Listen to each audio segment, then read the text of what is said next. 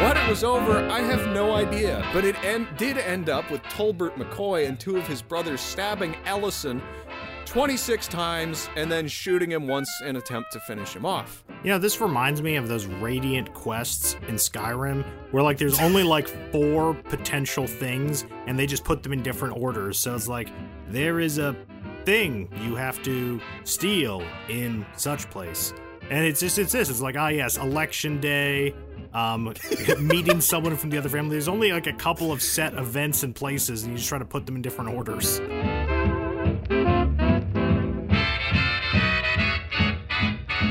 Welcome to We Talk About Dead People, a podcast where we talk about dead people. I'm your host, Aaron C., and I'm here with my good friend and co host, George. Say hi, George. Hey, Hey, hey. We hope to keep our listeners entertained and interested while we break down various members of the odd and exciting and sometimes awful family that is humanity. The way this works is that George and I will do our amateurish best to give a basic account of the major events in the life of a now dead person and give a fairly accurate depiction of their individual character, which is always hard to do.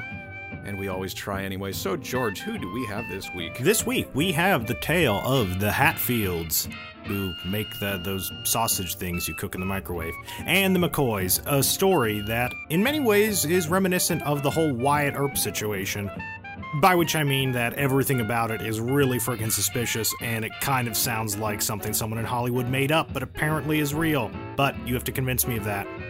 Uh, yeehaw. Well, you know, you chose this path, man. It was your week to pick. Yeah, and we were going to talk about the world's most famous famous family feud at some point anyway, so I just figured, why the hell not this week? So, I think we'd ought to get down to the history lab to try and figure out just what the hell happened with that pig. Wait, wait, what pig? Uh, tune in to find out.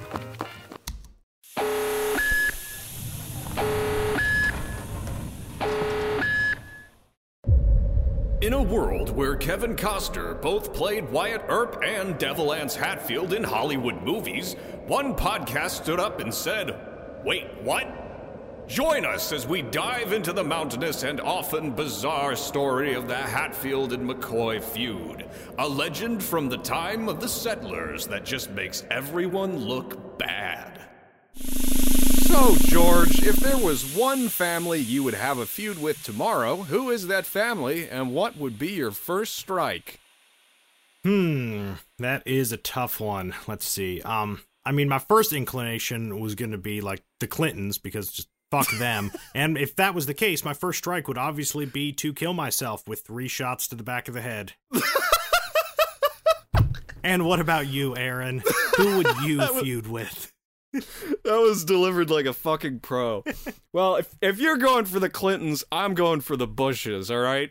Perfect. Like it, just get them both while we're at it. Let's have the feud right now. Like let's go, man. And you know, the great thing about the Bushes is that right now they don't have the entire like United States military might and intelligence might allegedly um, to bring to bear against my family but my family you know we have that the bushes don't have we have love so we'll win every time because love is the most powerful force in the world. uh, i think we established though that the the the most powerful force in the world was the rock of truth on the Ceausescu series but love is good too I mean, it's all right.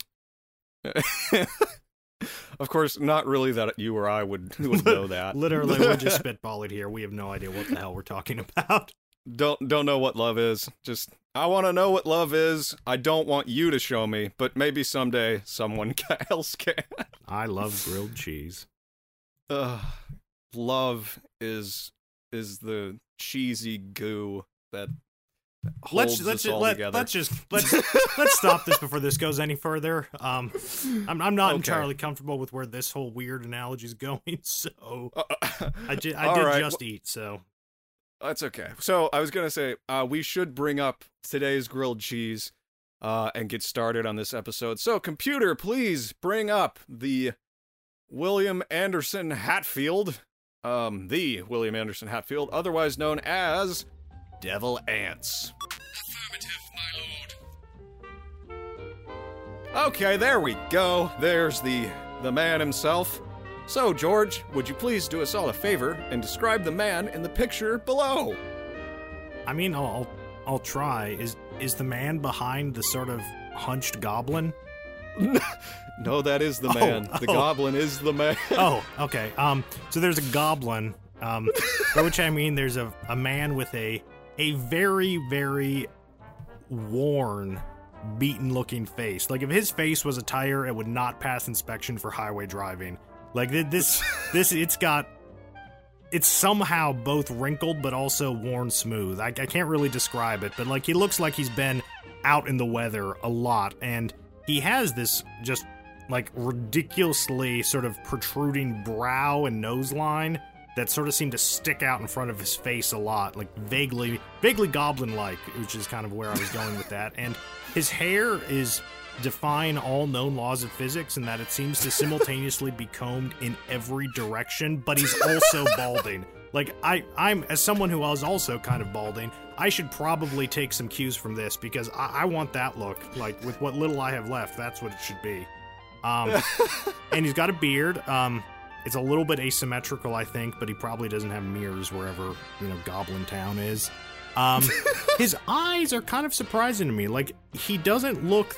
The eyes don't look as evil as the rest of him. Like the rest of him looks kind of orc-like, but the eyes actually look a little bit like kind, serious but kind, like like sort of like a, a, a stern but loving grandpa.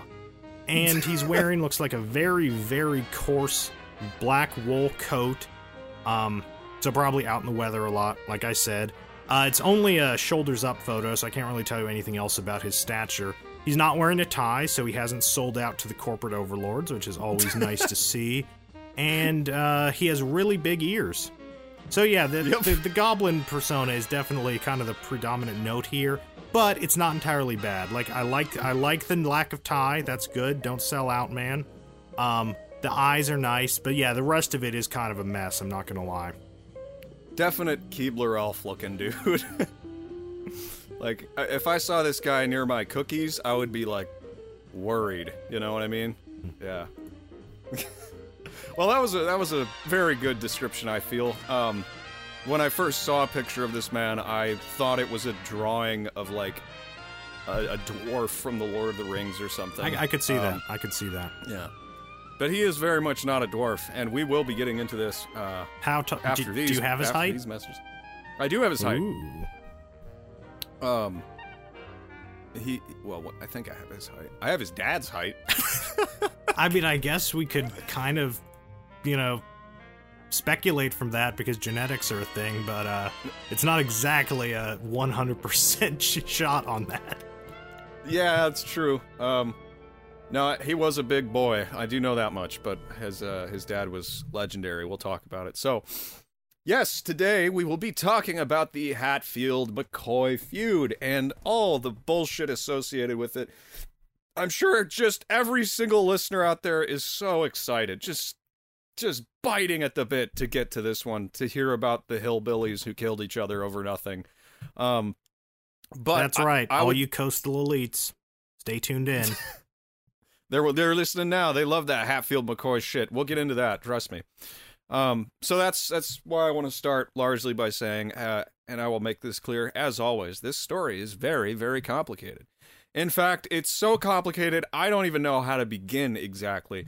Uh, like I was reading up on this, watching documentaries, digging through lineages and dynasties and all kinds of information like that to try and find a line to follow. And because there's so many lines to follow in this one, I feel like Space Dandy when he pulls the cosmic stream uh, string and meets all the other Space Dandies. Wait, what? Have you have you ever watched Space Dandy? No. Uh, it's okay. It's, I mean, I love it, but uh, you'd probably you'd probably not like it very much. But there's a scene where the main character finds like a literal cosmic string and he pulls it, and it's sort of like uh, he gets to meet all the other different versions of himself in different universes and stuff like that. It's really strange. That just sounds like mushrooms with extra steps. that's what this story feels like. so, uh, in order to make sure I don't go hog wild with this story, as one might say, I have decided to follow the line of William Anderson Hatfield, otherwise known as Devil Anse. And in order to deal properly with this devil, we shall give the devil his due and begin with a little context on his early life. Are we uh, are we going to find out why he's called Devil Anse? We will. Okay. There's many reasons for him to being called Devil Anse. Okay, well I, I Uh, can't wait. Yeah, get get ready. Um, this story takes place in the mountains near the border between Kentucky and Virginia during and immediately following the American Civil War. So, George, picture with me, if you will, beautiful mountain ranges, bubbling streams, vast breathing forests, and a smattering of ramshackle hillbilly huts pumping out moonshine and incest. Or maybe don't imagine that last part though. Um, Well, because I don't have to imagine it. I've literally you know been there. I've spent a lot of time in Kentucky in my life. oh yeah, Also, Kentucky is Best real. TV series of the past ten years, without question. Justified, set in Eastern Kentucky. Nice. Well, wait. Why Why is it a good like? Why is it a good show? Oh, it's just really, really well done, and it doesn't follow like the normal crime show stereotypes of taking place in Los Angeles, Las Vegas, or New York, and so it's kind of it's Oh. kind of a welcome reprieve. Oh, that sounds like a like a freaking relief. Okay, so we're in the we're in the mountains. We're near the streams. Um, it's uh, it's just beautiful, and somehow the hillbillies have found their way here. so You know, I'm gonna punch you right in your fucking face through the screen one of these days, you goddamn coastal elite bastard. uh, you don't. I don't think you know what's coming. You're you're reading a little too a little too not well. How should I put this? You're not reading far ahead enough. So hold off on punching me in the face, you bastard. You're the one. You're the one who needs to wait, because I get right on the hillbilly thing. Don't you worry. So that's another thing, actually. That's another thing that actually is like, well, I'll get into it. You'll see. so this is this is the world to which Devil Anse was. The which Devil Anse was born on September 9th, 1839, to Ephraim and Nancy Hatfield. And Ephraim uh, was known as F of all or Big F because he was a big man. and that's about it. That makes sense And when you think about it. Yeah, and his wife Nancy, however, was a thrice married, traumatized woman whose dad had been shot dead for getting a girl pregnant and refusing to marry her.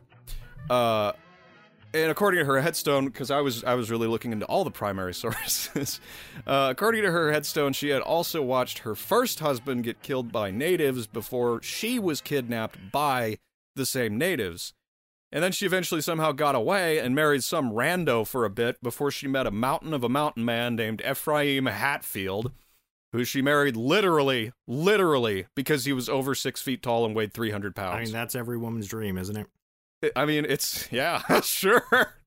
But, you know, if, he's your also weight, called. if your weight doesn't start with three, don't even talk to me. I mean, every every woman wants a big F. Let's be let's be honest here. Uh, press F to pay respects. All right. Anyway, so Big F and Nancy are the parents of this man, Devil Anse. And I know we're already hitting, you might say, hillbilly levels that shouldn't be possible, but please hold on to your Hatfield. It gets worse. So, according to the official narrative, Devil Anse grew up in a place called Tug River Valley with a bunch of other Hatfields west of said Tug River. And at the time, Tug served as a hard boundary, or the Tug, you might say, served as a hard boundary between Virginia and Kentucky. And Devil Anse was one of the 18 children in the Big as F Hatfield family and stood out from the group because of his abilities in marksmanship and horse riding. So, not so bad so far. So, we don't know too much about his early life because uh, apparently hillbillies aren't great at collecting a lot of data. I, I use the word hillbilly a lot, but I, I, I swear to God, I'll pay for it at the end. So, anyway, I was just gonna say, like, do you have any other words in your vocabulary? uh, redneck, but I don't like that what about one. rustics? Ooh, the rustics. Somebody called That's me good. a rustic this week. I've never been. What does that mean exactly? A hillbilly. But like in a nice way, right? Uh, probably depends on the tone. If something is referred to as rustic, it's usually good. If a person is referred to as a rustic, it's usually not good. How did you get labeled that? Because I work with coastal elites, Aaron. Haven't you been listening? oh wait, so they're they're they don't like you. They call you a rustic. I mean, it was mostly joking, but yeah. No, everyone knows I'm the outlier because I'm not a not one of them coastal elite folks. I can I can feel the rage through the ear, earphones right now. Um, you're gonna you're gonna really like the end of this one. Oh, oh I can't wait.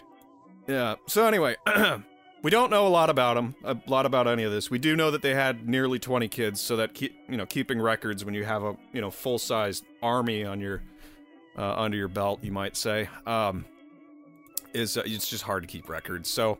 The first official account we have of Devil Anse at all is when he got married at 22 years of age to his neighbor's daughter, who was named Levicy Chafin. Um, but he didn't spend a lot of time with her because it was 1861 and war was beginning. Uh, Anse Hatfield, of course, wanted to be a part of this boogaloo, so he immediately signed up to fight for the Confederacy and he was commissioned as a first lieutenant of cavalry and was assigned to defend the Virginia state line in 1862. This lasted less than a year before his unit was disbanded. Fortunately, or unfortunately, depends on which uh, side of the Mason Dixie line you live on, Devil Anse was still in the habit of killing Yankees, even though his unit was disbanded. Uh, he and uh, Anse and his uncle Jim Vance organized a local militia designed to harass Union troops and patrol the border for bushwhackers, uh, doing all that kind of shit. And they called themselves the Logan Wildcats. This is still the official narrative. I, I love the, I love the word bushwhacker. It's a great word. I was so pleased I got to use it in here. bushwhacker. Oh, I remember man. there's there's some song from like I think we had a tape from like the 70s of cowboy songs and had this song called the Bushwhacker Country and I still have very fond memories of driving out through the desert in an old pickup truck with my dad with this like ancient cassette playing cowboy songs. And I can still remember the bushwhacker country.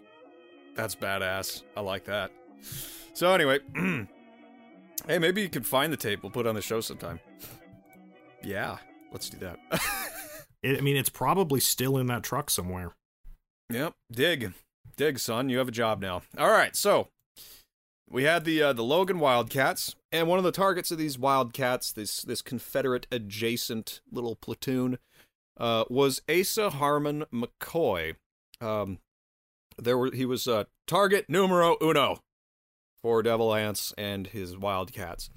And Asa Harmon McCoy was a man who fought for the Union and was on it was home on furlough uh, when when the attack would come. So Asa joined his own was in his own little you know wildcat style group known as the Pike County Guards, which was led by an, a, name, ugh, a man named William Francis, who will come up later.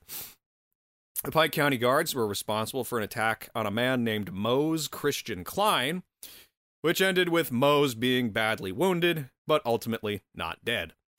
And I want you to just remember that name, Klein. Small. Okay. Got it. That's what it means. Yeah, Klein. Uh, it just it's changed the spelling of German K L E I N. Klein, small.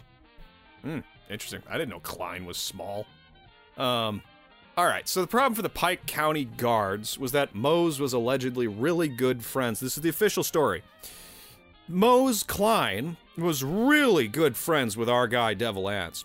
And the story is that when Devil Anse heard of this assault on his friend Mose Klein, he vowed retaliation against everyone who had been involved.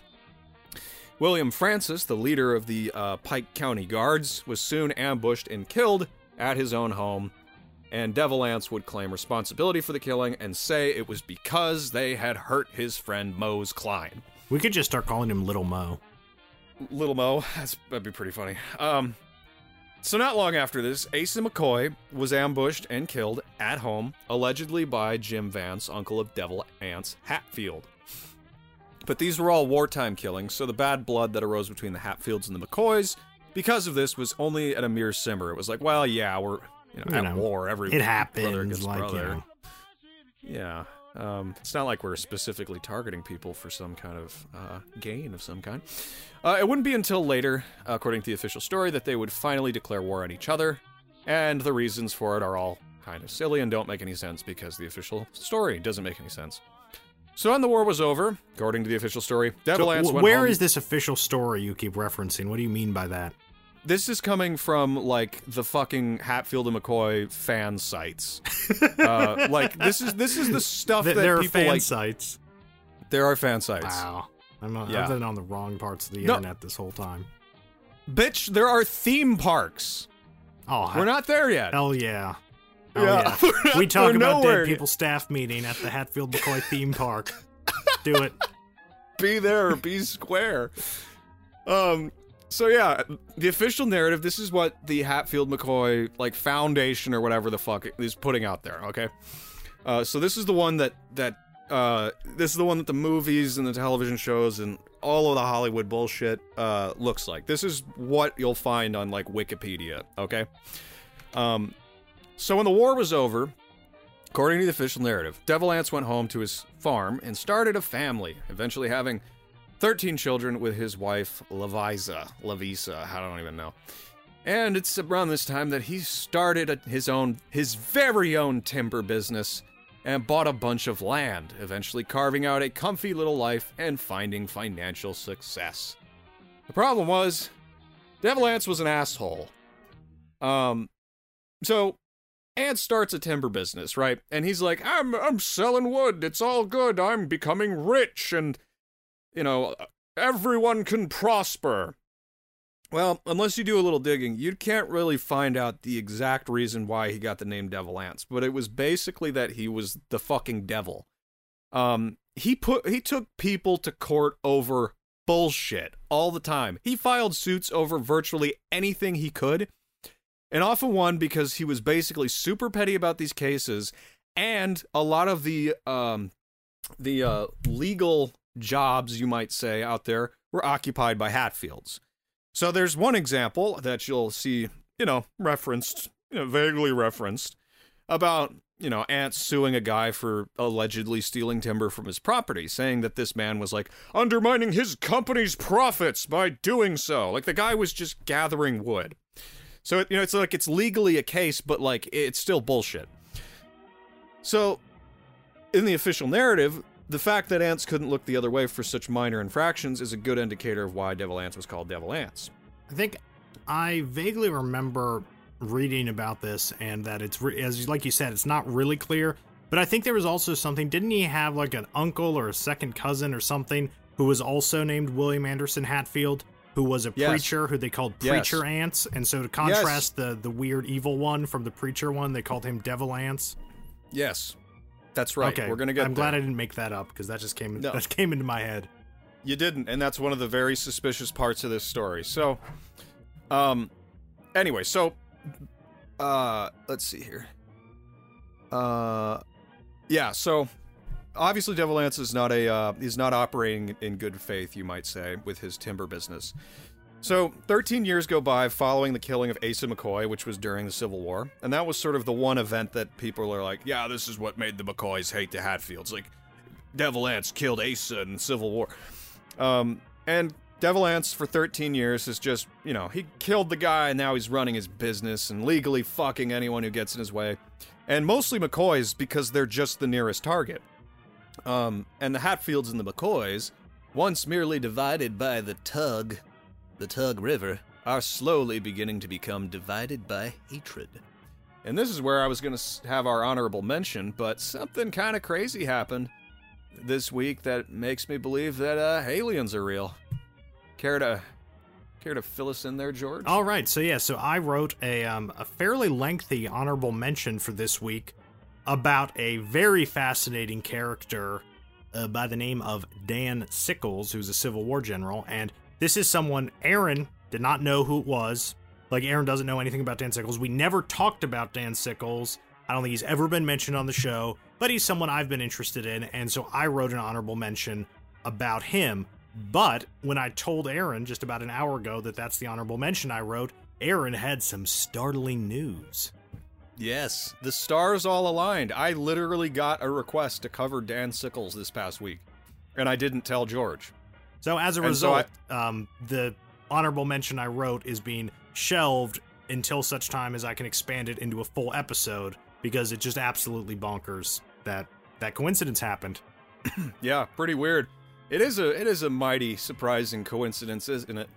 Um, just just very very surprising that on the day when I would write a largely uh for a shortened episode, we would just not have an honorable mention. So we're gonna run terribly under time today, unless we pad this out.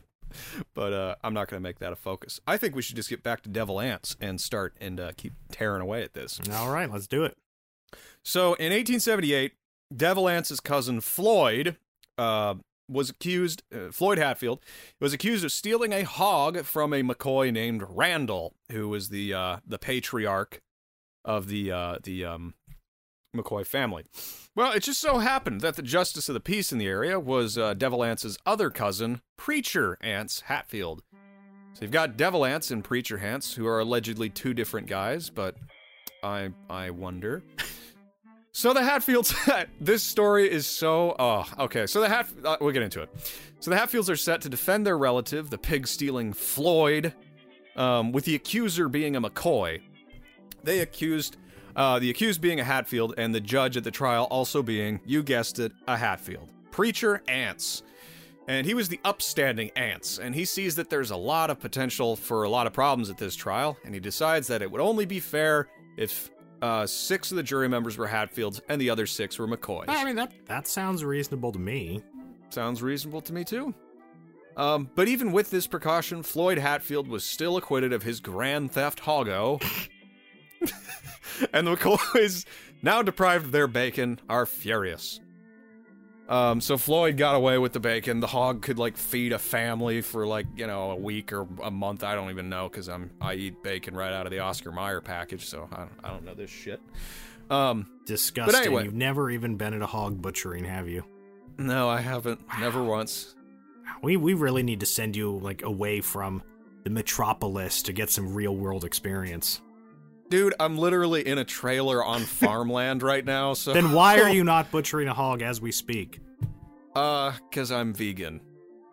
Just kidding. Come on, I'm not vegan. We're done.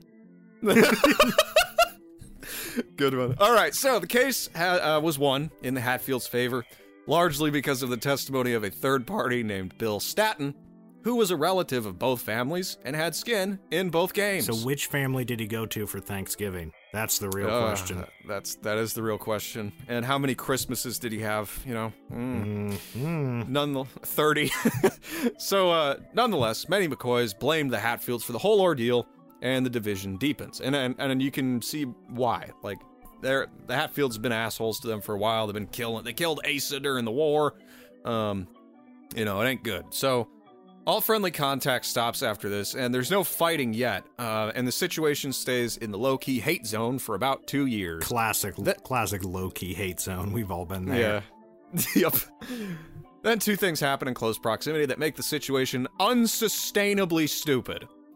Okay, so first, two McCoys kill Bill Staton in the June of 1880. Uh, allegedly, uh, f- as revenge for the, the whole pig affair. It was ruled as a self defense, uh, but you know, the other guy was dead, so there wasn't much to go on except for the word of the, the two McCoys. So the uh, the the narrative is that he attacked even though they outnumbered him. Yeah. Okay, yeah, that's uh, I see, I see. this story is so fucking stupid. So, secondly, um, Devil Anse's son, Johnse. st- I don't get what these Johns ants. Um, Johnse started fooling around with Rosanna McCoy, the daughter of Randall McCoy, the patriarch of the McCoy clan. And hilariously, one article I read stated that this love affair was the Appalachian Romeo and Juliet, which is one of the funniest and stupidest things I've ever heard. Um, I don't know if you have a reaction to that. That uh, so were they thirteen? uh, no. Okay, then it was not the the Appalachian Romeo and Juliet if they weren't thirteen. They weren't thirteen, but somebody else was. And we'll get there. What? Yeah, we'll get there. You'll see what I'm talking about. Okay, that So- that was weird and it hurt my ears. I'm sorry. I'm I'm I'm really trying to. I, I'm real. This one fucked me up. This is like the most. All right.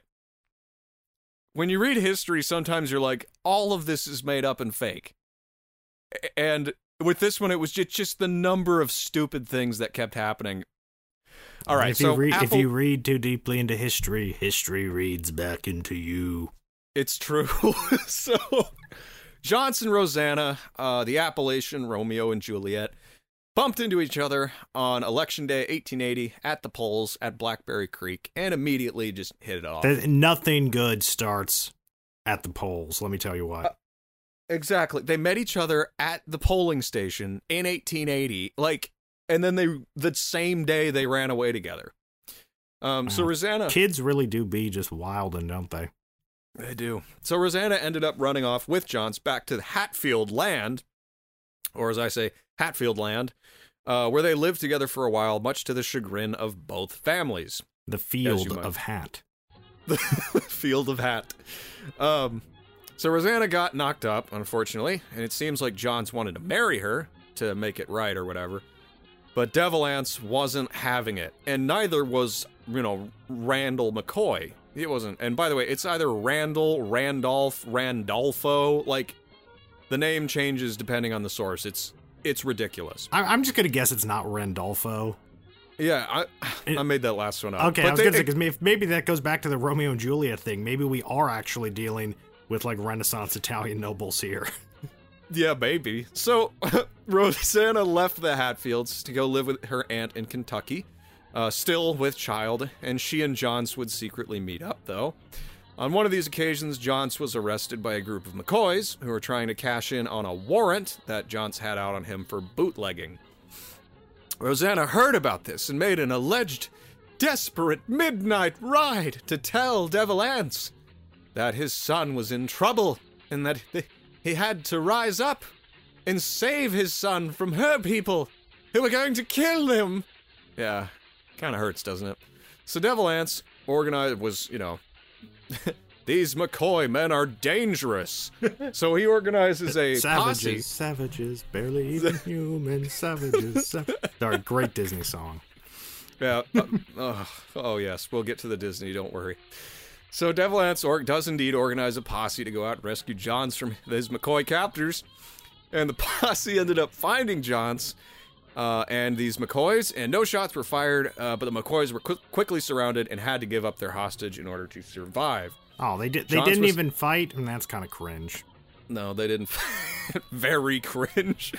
So Johnse uh, was taken back to the fe- land of Hat or the field of Hat, um, where he was sternly reprimanded for you know being doing such a fool thing and getting involved with a McCoy girl, and like look at all that happened. Like we had to go embarrass ourselves or you know all that good stuff. So Johnse decides, ah, well, I'll just abandon Rosanna with the child and never speak to her again. So you know, that's uh, that's what he did. So Rosanna did eventually have the child, but the baby only lived for about eight months and was rejected by both families anyway. Oh, And Rosanna, yeah, I know. Rosanna would die shortly after this from what amounted to grief. And Johnse would then go on to marry her cousin, Nancy McCoy, less than a year ju- later. he just doesn't fucking learn, does he? No. So at this point in my research, though, I thought to myself, this shit just feels completely made up. In 1882, once again, coincidentally on election day, Devil Anse's brother Ellison got into a fight with Randall McCoy's son Tolbert. What it was over, I have no idea, but it en- did end up with Tolbert McCoy and two of his brothers stabbing Ellison 26 times and then shooting him once in attempt to finish him off. You know, this reminds me of those radiant quests in Skyrim where like there's only like four potential things and they just put them in different orders. So it's like there is a thing you have to steal in such place. And it's just it's this. It's like, ah yes, election day, um meeting someone from the other family. There's only like a couple of set events and places and you just try to put them in different orders. They just repeat over and over again and nobody likes it because it's boring as fuck. Yeah. Um You're finally awake.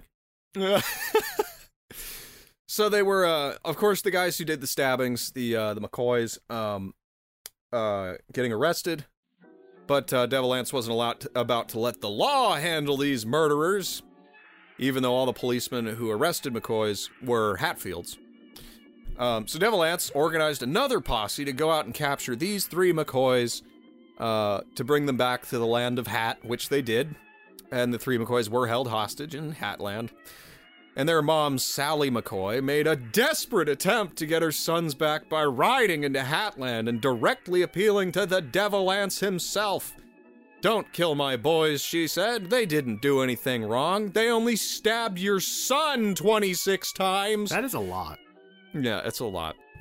Um, but he would Anse had was having none of it. And when Ellison, who was I'm sorry, it wasn't his son, it was his brother. Anse Devilance's brother ended up dying from his 26 stabs and gunshot injury. Devil Anse had all three brothers tied up to pawpaw bushes and shot 50 times. Okay. This move- Well then. Yeah, yeah. So this is uh here. Here's where we are. Um, so this move was widely accepted as an appropriate punishment, but it was still technically murder. I mean, who cares about technicalities? It's Yeah. the current year, 1882. So anyway, Imagine of the- still caring about the law in 1882. for real though. um. Anyway, so most of the law enforcement was indeed composed of Hatfields, so Devil Anse didn't get arrested, neither did any of his compatriots who killed the McCoy boys. So the McCoys are, of the course, real. McBoys. Well, what? The McBoys. The McBoys. The McCoys are, of course, really pissed off. And they remain pissed off for five straight years while the Hatfields just go on business as usual, running their timber company and shooting people and, you know, um, doing all the awful things that, you know, they do. The McCoys, however, have some connections. And they began working with their connections to try and bring uh, the hammer down on Devil Anse. And one of the people they start working with is a man named Perry Cline. Perry Small, Mm-hmm. Who was- who was married to a McCoy. And this is where everything starts to get really weird. I mean, it's been weird up to this point, but now we're getting into like Wyatt Earp territory weird. And I really mean that. So I'm too. just going to guess this Cline is related to Moses Cline. Yeah, Mose. Yeah, he's related to Mose. Um, and they have a whole website for their family tree. It's very interesting. So anyway, do you remember what I said about Devil Anse suing a guy for stealing timber from his property? I think I do. That man was Perry Cline. Hmm. And Perry Perry Cline is the biggest missing piece in this whole story. Wow. And that's Sorry, why can you hear the train? fuck. The- yeah, because I'm just looking at my audio, and it's there's just this amazingly high baseline audio as this train rumbles by. It's a synchronicity. It's God telling us that the bill is coming like a train in the night. That's in the Uh, Bible, folks. It, it's in the Bible. there are trains in the Bible. Right? Train up a child the way he should go.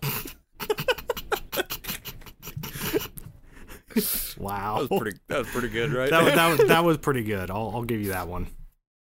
is your uh is your Bible train still going by? I can't hear anymore. Yep. So yeah, I. I can yeah, so I can see everything in my apartment slightly shaking. Mm, wow. Yeah, no, I'm So- I'm really close to the train tracks, and so when the heavy trains go by, I can see everything vibrating. Like my mic in front of me is vibrating. This is kind of cozy. I don't know. It's the espresso machine. It's the trains going by. All the, you know, the glassware rattling in the cabinet. You know, Occasionally, things falling off the walls. the sights and sounds of we talk about dead people. Uh, I guess we could just chill for a second. This is really, I'm just, it's really cool watching my audio go up and down with the the train. Wow, sound is real. What was that? What's that uh, condition called where you can see sounds or something? Oh, um, where Synesthesia. yeah, where it's, no, it's like sounds have colors. Yeah. Yeah, synesthesia. That's fascinating to me. I wonder what color the rattle of a train going by is. Uh, the exact red of a Trump hat. I was gonna I was gonna think black, like that good Kentucky coal. Oh, there was also a uh, um, there's also a reference to the ring wraiths in the Lord of the Rings is like roaring by like a locomotive or something like that. That always sat with me wrong because I'm like, but there weren't locomotives in Middle Earth, or were there? I don't know. The dwarves might have had trains. If anyone did, it would have been that. Man, that's a great sound though. I should just go like, bring my computer outside with the put the set the mic up outside just to get train sounds. You should do that right now. that would be quite the experience for the listeners to just listen to you. that would require putting pants on though, or Oh, would God. it? Why is there a man without pants standing by the tracks with a laptop and a mic. with a laptop? Why is he smoking a? Why is he vaping?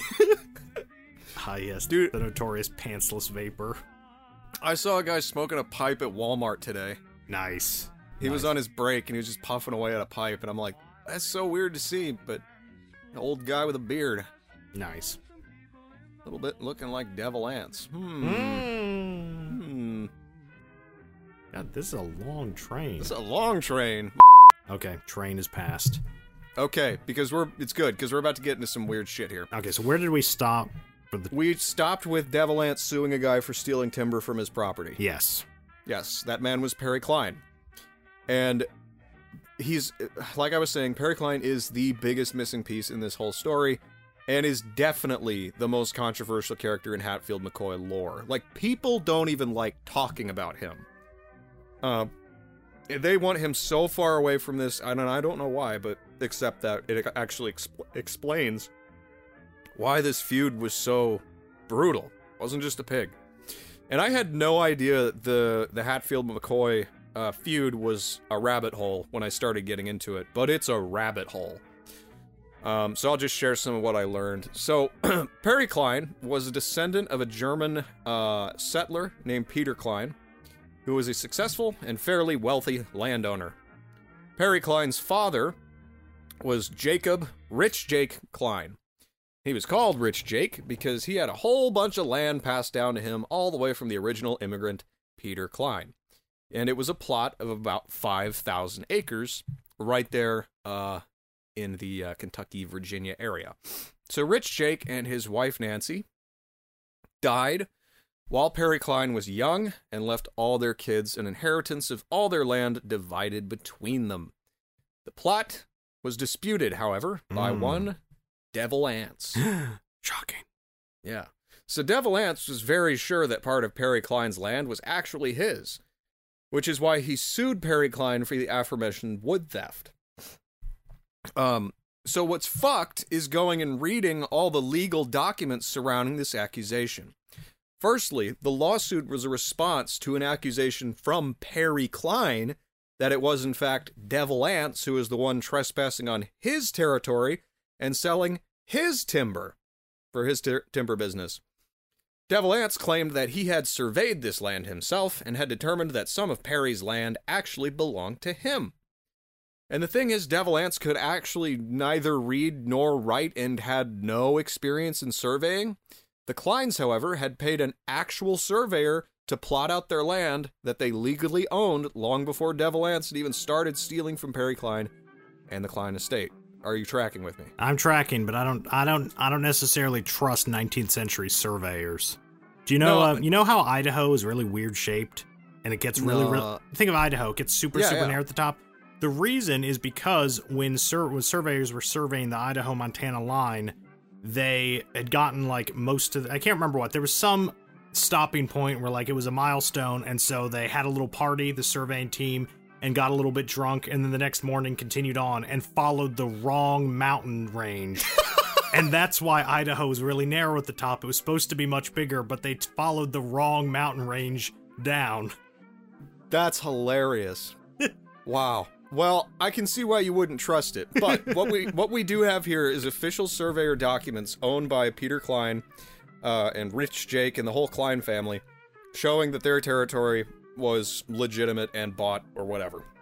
And all we have with Devil on Devil Anse's side is what Devil Anse thinks is his. So this is a classic case of sort of accusing your opponent of doing the bad thing that you're actually doing. Perry Cline and all the McCoys start to look like timber stealing, hog stealing jerks, literally only because Devil Anse poisoned the well with a false narrative that said the Clines were stealing from him. So Devil Anse filed a countersuit accusing Perry Cline of stealing timber on his land because he thought it was his, and because he had massive influence in the area, because he was the patriarch of one of the largest families in the area, the court decided in Devil Anse's favor. They said, yeah, Perry Cline was stealing timber off your property and was damaging your business. Um, and Perry Cline was now seen as being guilty of this crime of stealing timber. and it seemed appropriate to the court to award all 5,000 acres of the Cline's family land to Devil Anse and the Hatfield clan as damages. Damn, that's uh I don't know if that's necessarily proportionate. Yeah. How much timber was stolen, I don't know. Anyway, so the Hatfields get 5,000 acres of land. Um, they basically just give it to themselves. And Perry Cline is forced to move out of his own homestead, and all his all his uh, siblings forced to move out of their sort of their family's land that had been theirs for generations. Wow. And And, sort of- I thought our legal system was supposed to be fair and impartial. Stop stop breaking my naive assumptions about American society, Aaron. Don't worry, it gets worse. So, so the Clines uh, are the the biggest missing piece in this story, and they started intermarrying with uh, with the McCoys because they literally had nowhere else to go, basically. Um, also, so Perry Cline's sister Martha was married to one Asa McCoy, and Asa McCoy, as we mentioned earlier, was killed by devil Anse allegedly. So uh, let's sum up what we have so far in this bullshit story from American history. The authorized story about the Hatfields and the McCoys is that they were mere idiot hillbillies who got in a fight over a pig. And that makes for great press, movies, and lots of stuff. It's like, oh, look at the hillbillies fighting over a pig, durr. But when we dig deeper, it becomes clear that the root of all this hatred is corruption within the legal system. The Cline family, almost never mentioned in discussion about the Hatfield McCoy story, turns out to be the most important element in the whole goddamn circus. This is why, about halfway through researching this, I started to get really pissed off at the official narrative. And George can attest that I was texting him a week ago about he how he stupid really this was. shit. He really was. It's it's stupid. So because it it makes no sense without the Cline factor factor. The story is portrayed again as just a feud between two families who all hated each other because they were drunk hillbillies or some shit. When in reality, Devil Anse Hatfield was the instigator of all of it. From 1882 to 1887, the Hatfield cabal operated completely free of legal repercussions, stealing and profiting from uh, Cline and McCoy property claims, and building their timber empire, you might say. Um, all while fucking over the McCoyns, uh, the McCoyns, the McCoys, and then telling everyone that the McCoys were the problem. So, just awful.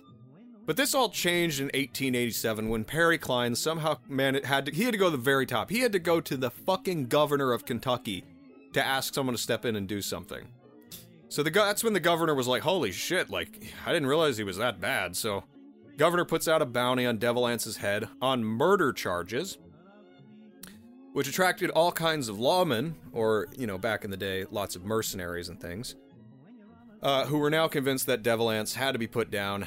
Um, a little money goes a long way, it turns out, because Devil Anse quickly became aware of this new threat and started to make preparations. And by preparations, I mean he was preparing for war.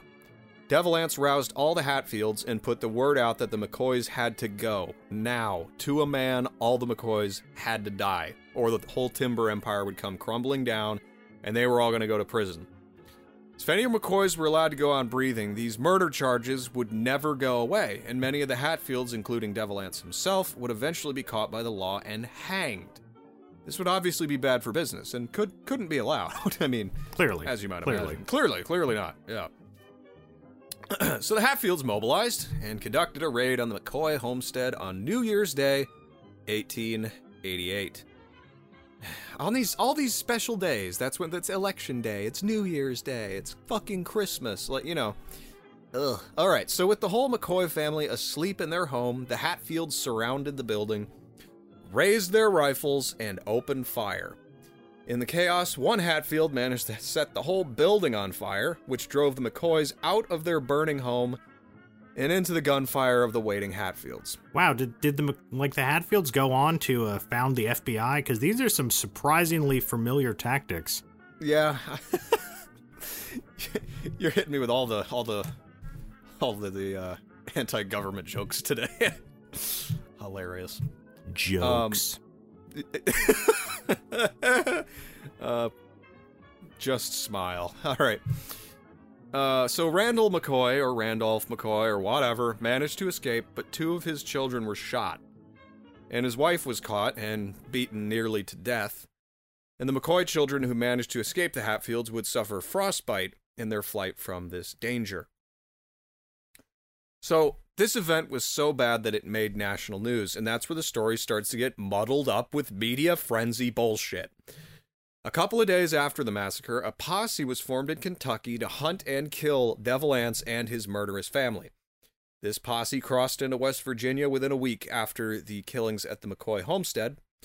Uh, and the group first caught Jim Vance, who was, of course, Devil Anse's right hand man and uncle, I think was, um, who started the uh, the uh, Wildcats.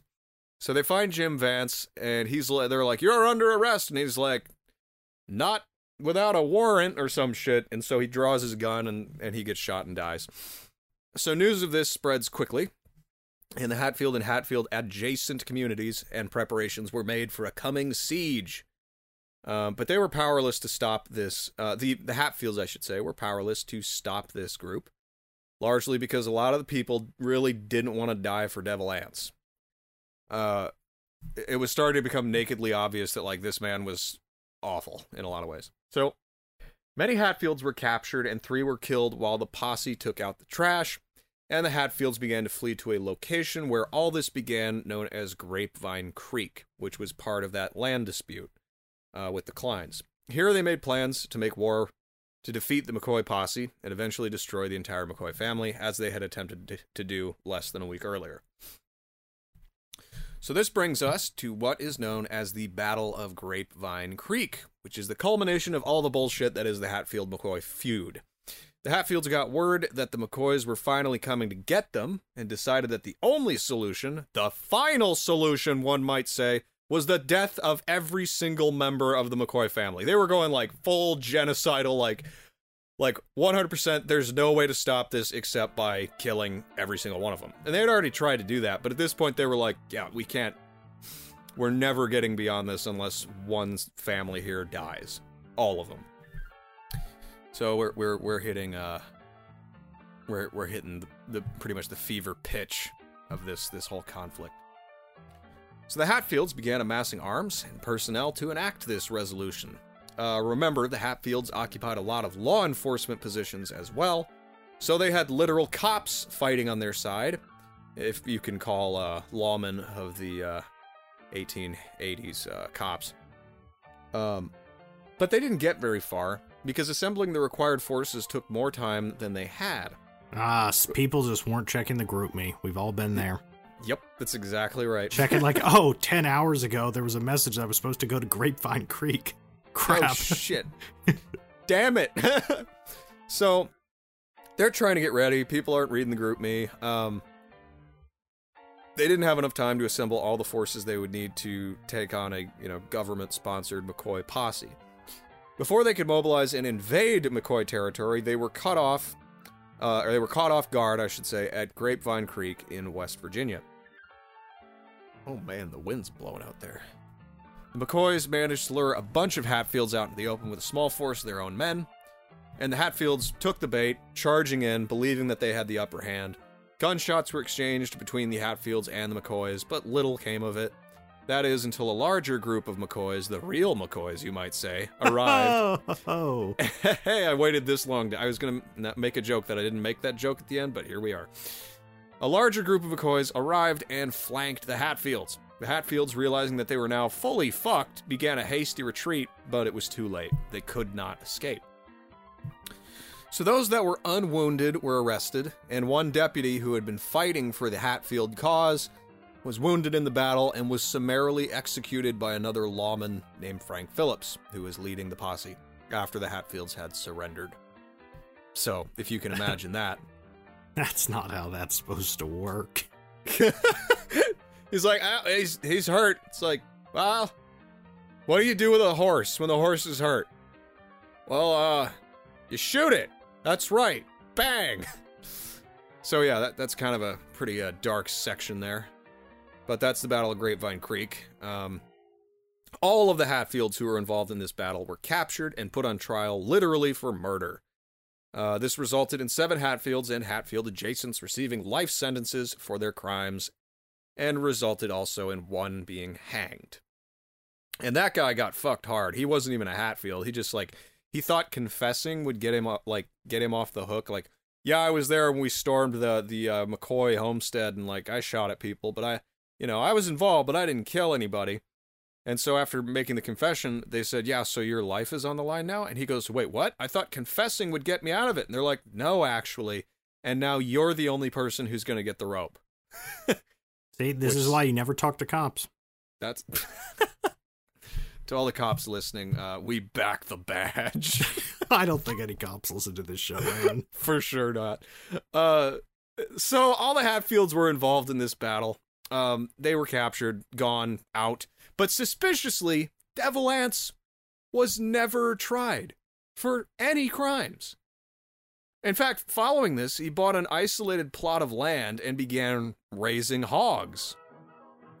He did carry a rifle with him wherever he went, which was a sure sign of paranoia, but no charges were ever brought to bear against Devil Anse. And he once said during all this uh, the following: you, Can you do a, hill, a hillbilly voice Um, or a rustic voice? not well, oh, unless I'm actually in a. It, it naturally comes to me when I am uh, surrounded by my people, but it's it's it's hard to put one on when I'm not actually talking to people who have it. well, what voice would you like to read this quote by Devil Anse in? See how long is the quote? Oh, it's only one line. Yeah. Okay, I'll get I'll give it my best. Do my all. I belong to no church unless you say that I belong to the one great church of the world. If you like, you can say it's the devil's church that I belong to. So that's part of why he was called Devil Anse, because he said he was part of the Devil's Church. That's a little bit weird. I'm I'm be honest with you, Chief. That's that's yeah. Yep, Yeah. direct quote. That's a quote. Um, so yeah, he was like, he was very much the uh, the the you might say Luciferian uh, corporatist type. He just lived in the woods and looked like a Keebler elf. Um, but Ah, anyway, the, so stu- the stuff of nightmares. the stuff of nightmares. I can't wait to put that face on the cover for the week. That's going to be hilarious. So anyway, that's that's what he was saying about religion. He belonged to the Devil's Church, but after 1900 rolled around, he began to speak differently of religion. In 1911, of course, the best year, um, because oh yeah, you know, you know why. Two world wars. Yes. No. Yes. he was baptized in 1911 and became a devout Christian until his death of pneumonia in 1926 at the age of 81. And that's the end of Devil Anse's story. Your thoughts before I continue into the newest line that I discovered at the end. I'm just kind of surprised he hadn't been baptized before that. Like, you know, being that he was a family that, you know, even like had preachers in it and stuff, I'm just surprised that at no point had he been baptized. Yeah. I guess I guess he uh maybe he did it again to wash away the sin. Maybe. Um, so anyway, this is clearly a horrifying story. Devil Anse basically got a whole bunch of people killed because he claimed some land was his that was never legally his. There's a whole paper trail about it on the Cline Family Association website where you can find extensive documentation, uh, documentation of the bullshit lawsuits that Devil Anse was filing against the Clines. It was like 20 years of legal nonsense with a smattering of violence and child murder and oh, wait, wait, wait. When was the child murder? I believe that the uh, the children were killed at the uh, homestead. There were Oh. two children killed. Oh, I don't know how old they were, so maybe it wasn't exactly child murder, but it was it was still family, you know, Yeah. something like that. Um, and I'm trying to be as uh, salacious as possible because I am a I'm really Hollywood. I'm just another Hollywood. So anyway, um, somehow still the popular version of the story is that both sides were equally culpable, and that both sides were simply hillbillies. In fact, this is something I wanted to dig into for a long time: is hillbillies in pop culture, and I thought this was a this was a good opportunity to talk about it. So, the pop culture surrounding this feud is absolutely disgusting. Uh, from the time of the of the feud until now, the narrative surrounding the sequence of events has been reimagined and revamped to be simpler and more digestible. And it's really one of the only reasons I even dug into this story to begin with, because my perception of the Hatfield McCoy feud was built entirely by popular media, movies, and television shows. In fact, the only the whole reason I investigated this insanity was because it seemed too good to be true. A couple of redneck families killing each other for years over a hog? Sign me right the fuck up. That's a podcast right there. Problem is, yeah, right? The problem is, the version we have now is pure Reddit level today I learned sensationalist garbage. It is too good to be true. It's just like Wyatt Earp. The version we have is that Johnny Law put the clamp down on the mean old Clanton boys. But when you dig a little deeper on the whole Wyatt Earp story, you find out that holy shit, the media has it all exactly wrong again. I'm noticing a very disturbing pattern here. Very disturbing pat very disturbing pattern indeed. Uh, my illustrious gentle sir. This is this is we must we must we must talk about this. It it's the conversation that must be had. So, in the case of the Hatfields and McCoys, uh, the perversion is just a little bit more insidious. Um, maybe not more than Wyatt Earp, but it's more insidious than most of these like weird ass revisionist versions of the past. It went from the fact of Devil Anse just being an asshole to a family trying to do their own thing on their own land that was theirs. Uh, to it, it went from that to literally just hillbillies are dumb. LOL, look at them shooting each other over a pig. The actual story is nothing like that. Nonetheless, people profit from the idiocy of the hillbilly narrative, including the Hatfields and McCoys themselves. In 1979, members of the Hatfield and McCoy families appeared on the show Family Feud, which of course got its name from their squabble to begin with. And they used the historical feud to win money. And a literal pig that was right there on the stage the whole game, That's amazing. right? Um, there's a huge Hatfield and McCoy tourism market that became big around the year 2000 for some reason, and we'll find out that reason here in just a couple minutes. There's parks, there's trails, self guided tours, all kinds of stuff. There's like DVDs you can get. Stuff that just pops up around 2000 into 2003 around the Hatfield and McCoy feud. It became cartoonish, sterilized, and boomerfied, much like Wyatt Earp. It's just. Okay, so just, uh, are you in the document? I'm in, oh, I'm in the document. I'm always in the document. So, uh, let me read this next paragraph and then I want you to react to the image in there. A live show emerged from the hills of neither Kentucky or Virginia, but Tennessee, called the Hatfield and McCoy Dinner Show, where people who are unrelated to anyone in the feud at all profit by dressing up in overalls and acting like hillbillies, stereotypical hillbillies. So, if if you would please uh, react to the image that you see in the document below. That's amazing. Um, yeah, I truly don't really have any words. It's uh, obviously yeah, the, a theme park stage and setup for the uh, Hatfield McCoy dinner show. And Hatfield is on one side of the building, on one side of the main door. McCoy is on the other, and it, they're written in these awful, like cartoony fonts. Like, I honestly look like a, I feel like I'm looking at something from Looney Tunes. This Yeah. tru- truly heinous.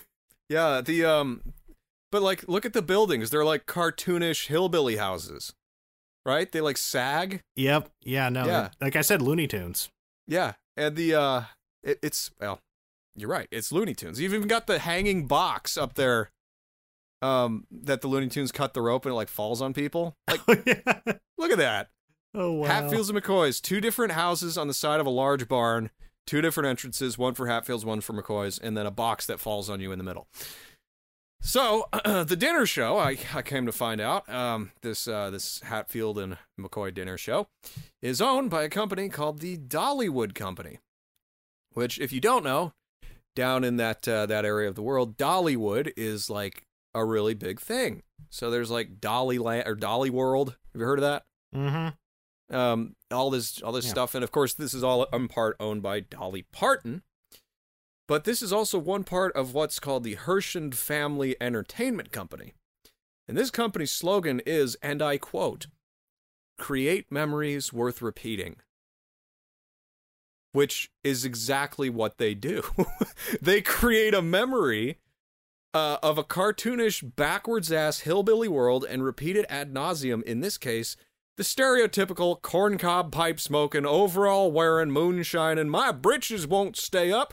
My outhouse door got blown open. I play the washboard with mama's old hairbrush, dumb as fuck hillbilly.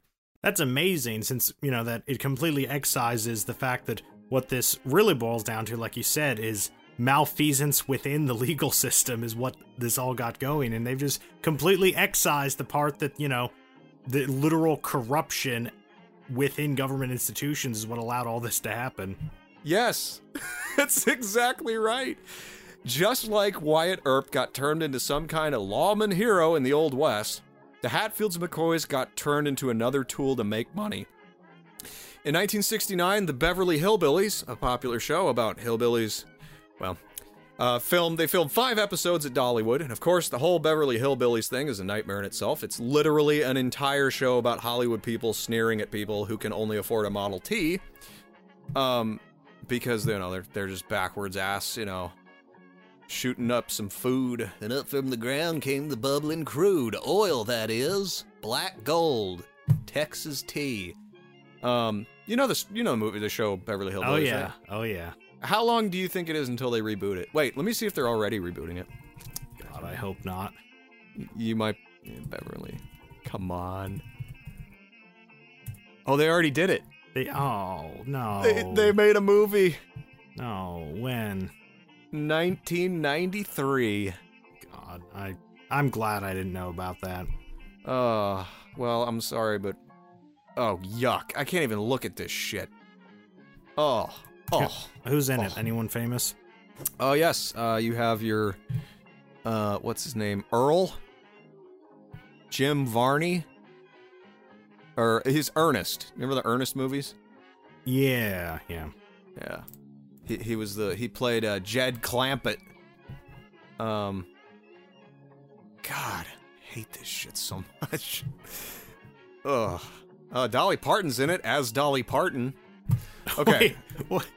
Oh God. that's amazing. So okay, uh, where am I? Where am I? Where's my document?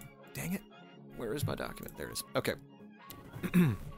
so in 2003, the Hatfields and the McCoys, to much media fanfare, declared an official truth uh, truce between their families in order to send a, a quote send a broader message to the world that when national security is at risk, Americans put their differences aside and stand united.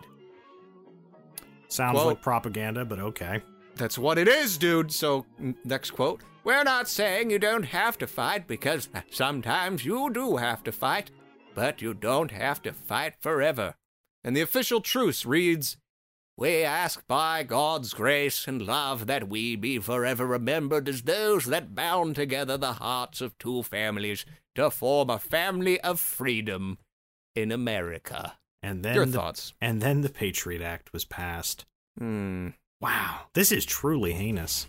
I know, isn't this? And it is weird, interesting. Like in 2000, early 2000, around 2001, the Hatfields and the fucking McCoys were used to justify a war. Like, shit, man. So, in the light of the facts of this feud, that reduction of the story to this trite false virtue is absolutely revolting in its own right. The Hatfields murdered each other, or the murdered uh, McCoy family members, children or no, because they wanted to grow their timber business on land that wasn't theirs. And sure, let's all stand together and hold hands and sing Kumbaya over the popularized myth of the hillbillies who killed each other over a hog, because that's what America's all about, after all. You know, they made a movie in the late 40s portraying a Hollywood version of that love story between Roseanna McCoy, Johnse Hatfield, and um, they made a movie that was showing the feud as just a silly thing that gets in the way of true love. Ah, not even the murder of our own family members can keep us from falling in love, right? Right. Right. The movie was produced by RKO uh, Pictures, which is a now defunct film company whose parent company was the Atlas Corporation, an investment firm with ties to, a, to the rubber and oil industries. RKO was acquired the year before the production of this Roseanna McCoy movie by none other than Howard Hughes. You know, the rich aviator who often spent weeks literally whacking off to his own movies in his own personal theater that RKO produced. That guy? Yeah, the starring role in this movie was played by a newcomer named Joanne Evans, an alleged 16 year old girl who was actually, uh oh, no way to know, 14 years old at the time of the film.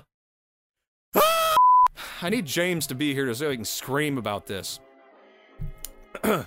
A miniseries called uh, Hatfields and McCoys was made starring none other than Kevin Costner, who also hilariously enough played Wyatt Earp in his 1994 movie. From May 28th through the 30th, 2012, the History Channel released this series starring Kevin Costner as Devil Anse Hatfield. The miniseries set the record as the most watched entertainment telecast in the history of cable television. And of course, we know who owns the History Channel. Disney, which has worked long and hard at its task of manipulating and mis- mis- misportraying historical events and figures, and continues to do so today. And yes, I'm mad. Wow, this is. You're really trying to like make me fo- go full Dale Gribble, aren't you? Who the fuck is that? From from King of the Hill. Oh, okay. Yeah. I don't watch that show. It's about hillbillies. No, it's no. It's about people in Texas suburbs. people in Texas suburbs, actually.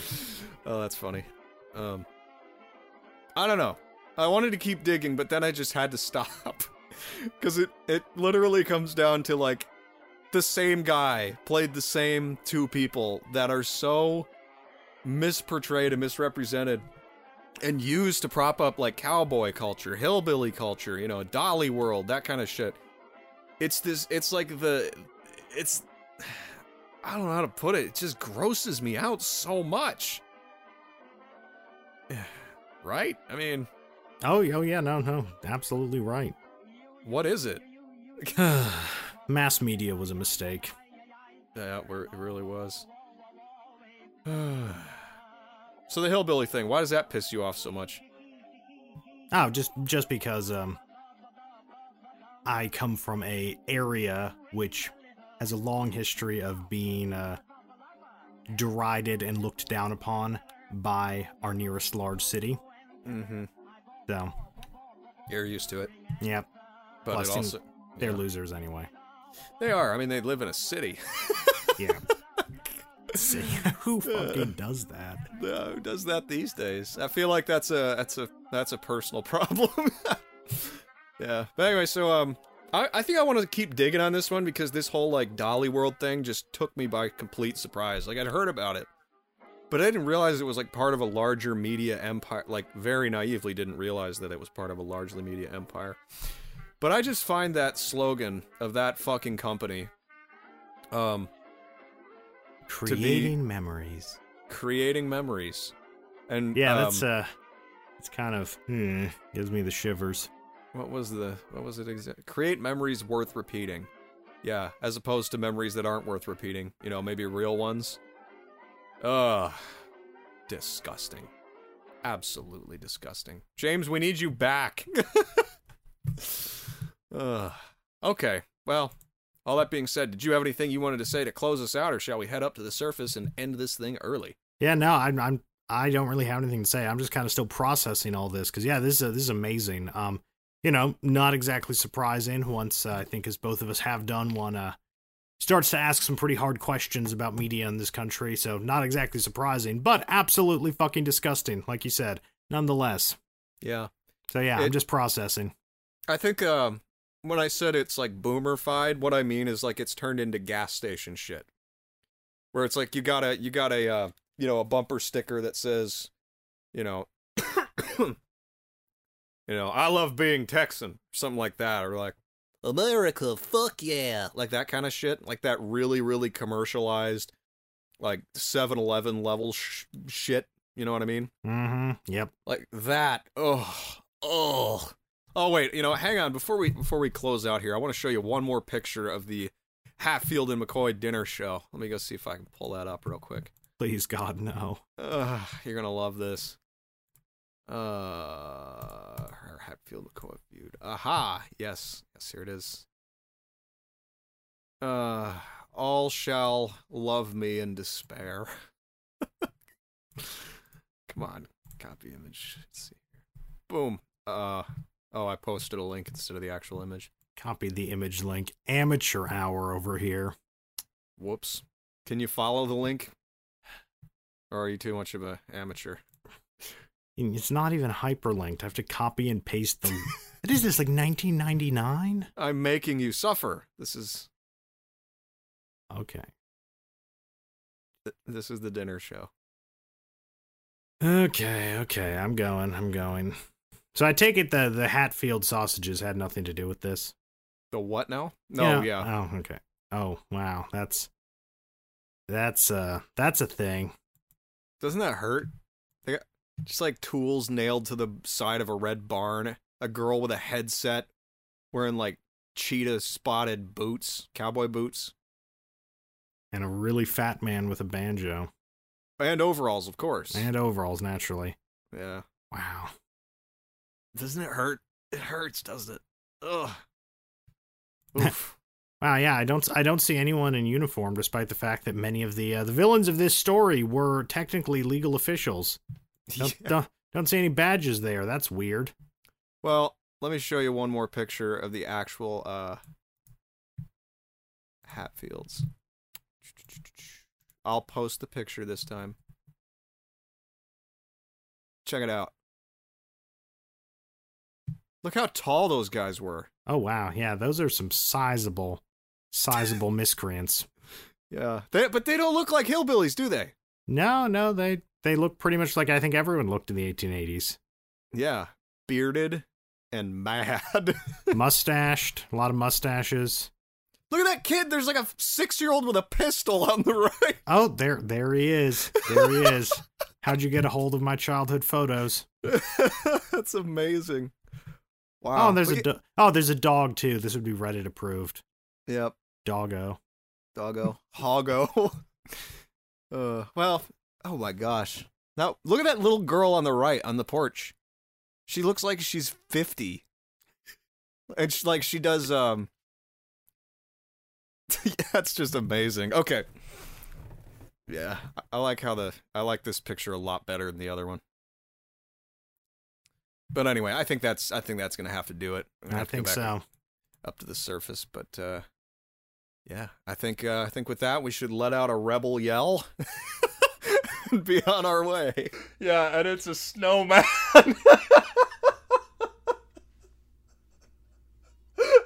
I don't know. It's just there. I don't know where it came from.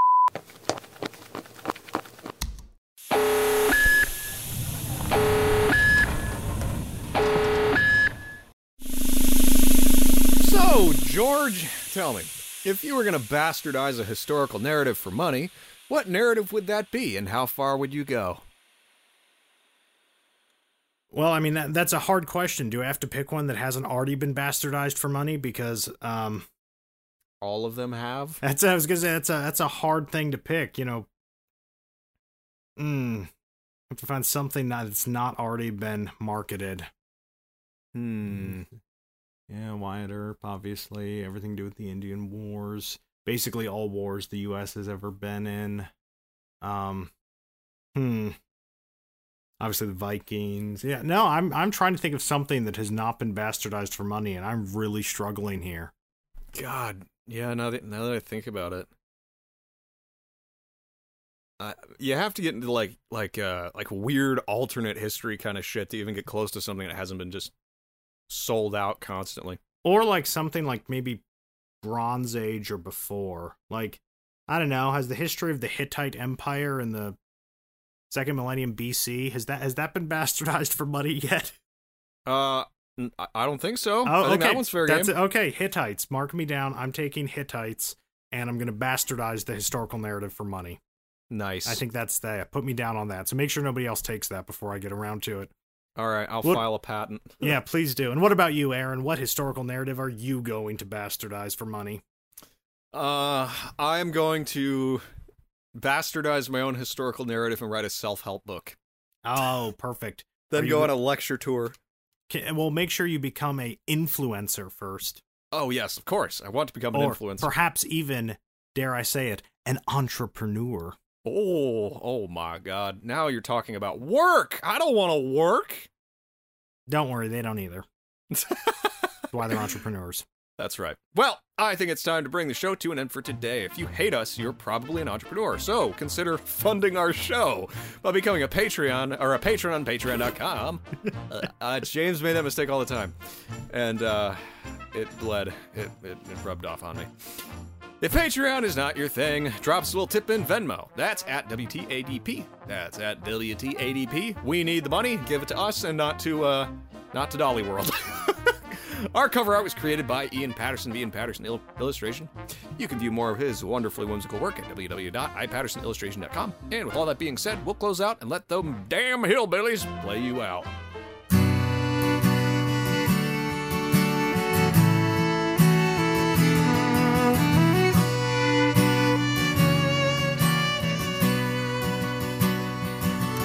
In the deep dark hills of eastern Kentucky, the place where I trace my bloodline.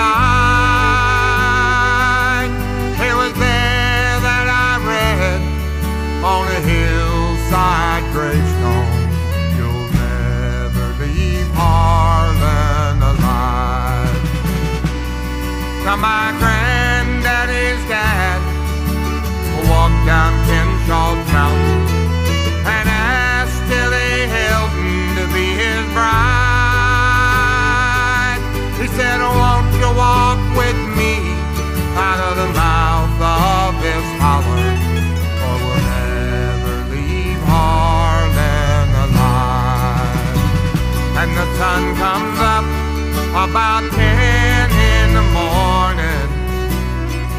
sun goes down about three in the day.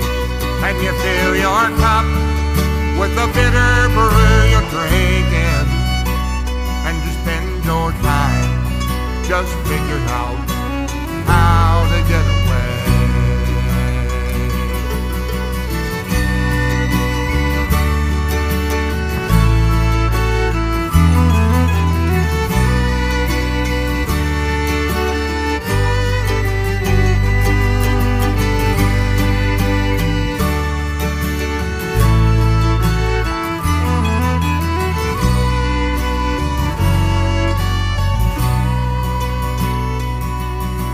Now nobody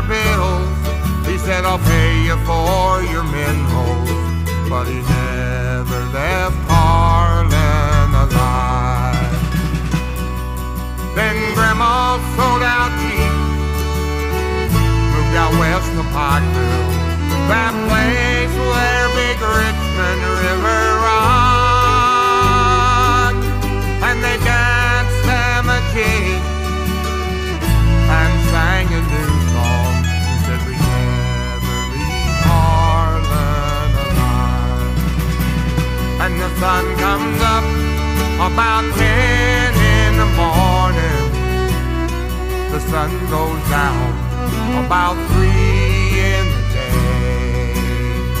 And you fill your cup with the bitter brew you're drinking.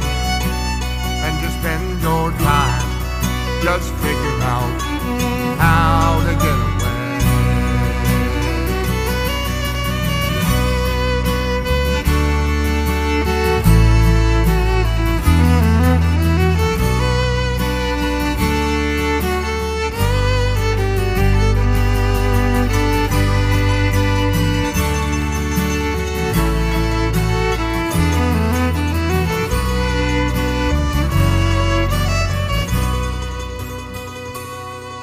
Now times they got tough, tobacco wasn't selling. Grandpa knew what he had to do to survive. So he dug for Harlan coal, sent the money back home to Grandma, but he never left Harlan alive. And the sun comes up about ten in the morning. Sun goes down about three in the day. And you fill your cup with the bitter brew you're drinking. And you spend your time digging coal from the bottom of